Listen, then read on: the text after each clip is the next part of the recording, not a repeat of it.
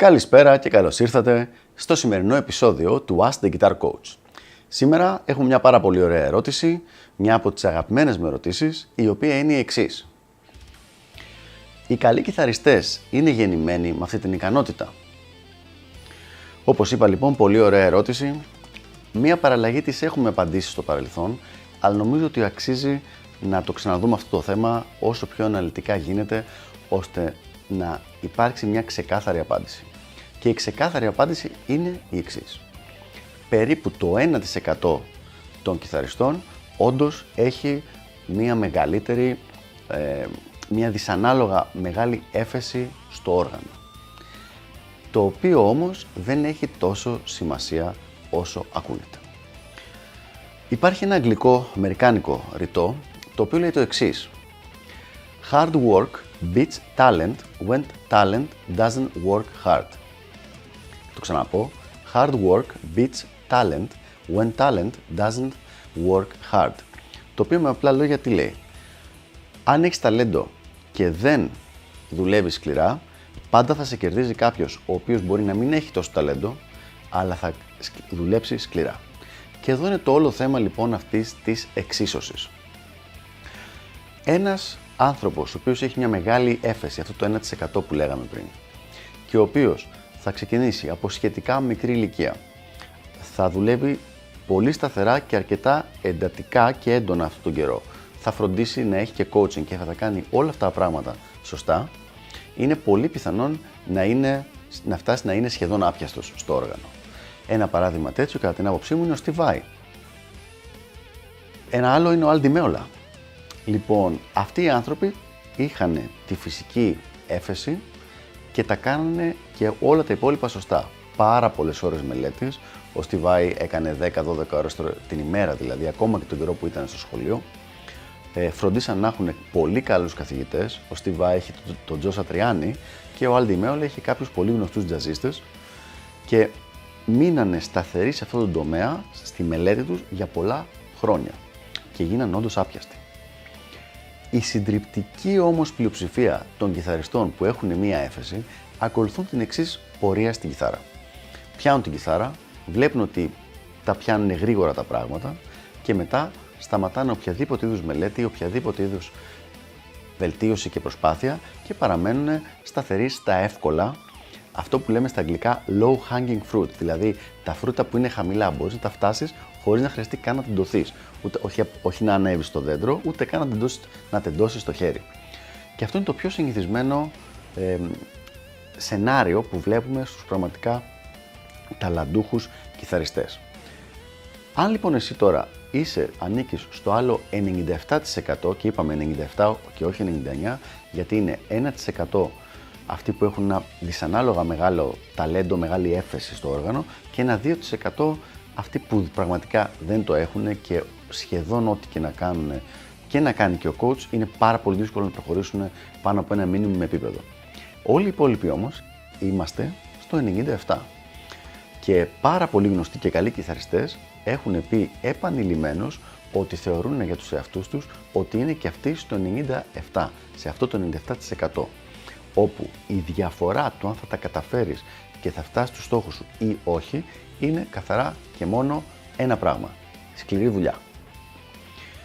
Η σκληρή δουλειά περιλαμβάνει μέσα το να γίνεται, να είναι έξυπνη η δουλειά αυτή, το να έχεις σωστή καθοδήγηση και πάρα πάρα πολύ σημαντικό να γίνει για αρκετά μεγάλο χρονικό πλαίσιο, δηλαδή να μην κοιτάμε ένα, δύο, πέντε μήνες ούτε καν ένα χρόνο, αλλά το κοιτάμε σε επίπεδο πολλών ετών, τριετιών, πενταετιών και δεκαετιών.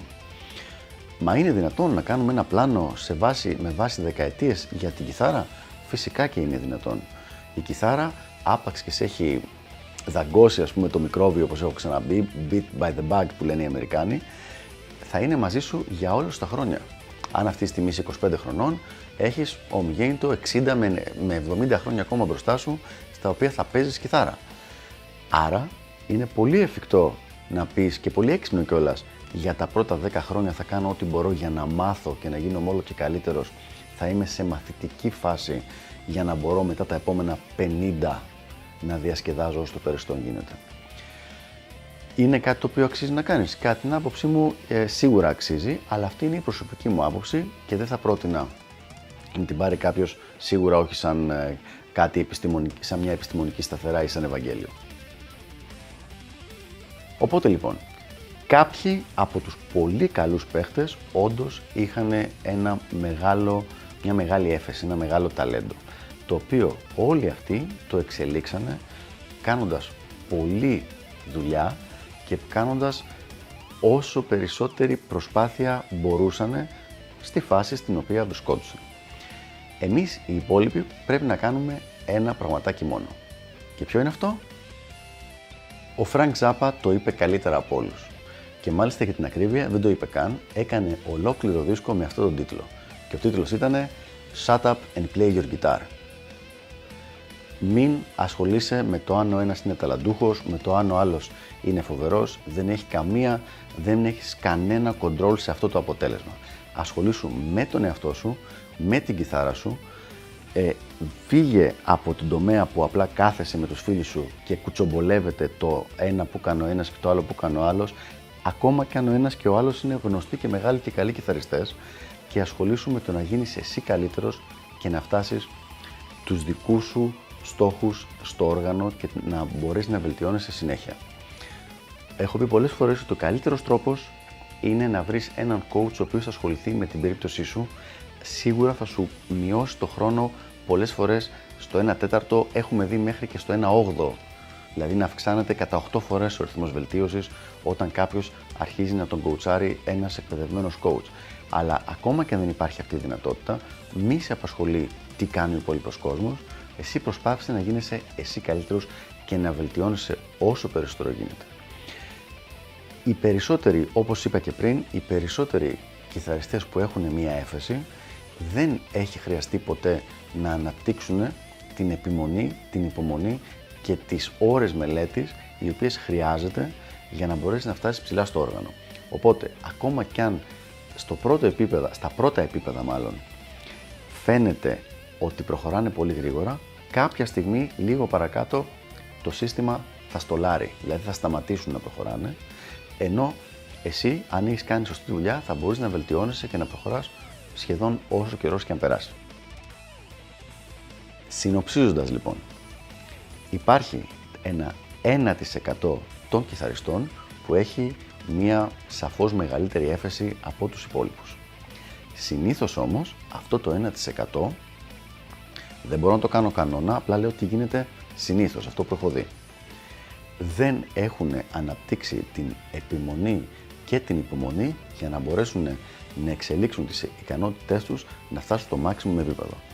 Άρα είναι πολύ πιθανόν ένας μέτριος από θέμα έφεσης κιθαρίστας να ξεπεράσει έναν πολύ ταλαντούχο, όπως ακριβώς έχει γίνει στον μύθο του Εσώπου για το λαό και τη χελώνα. Αυτά λοιπόν από μένα για το συγκεκριμένο θέμα, ελπίζω να βοήθησα και τα λέμε στο επόμενο Ask the Guitar Coach. Γεια χαρά!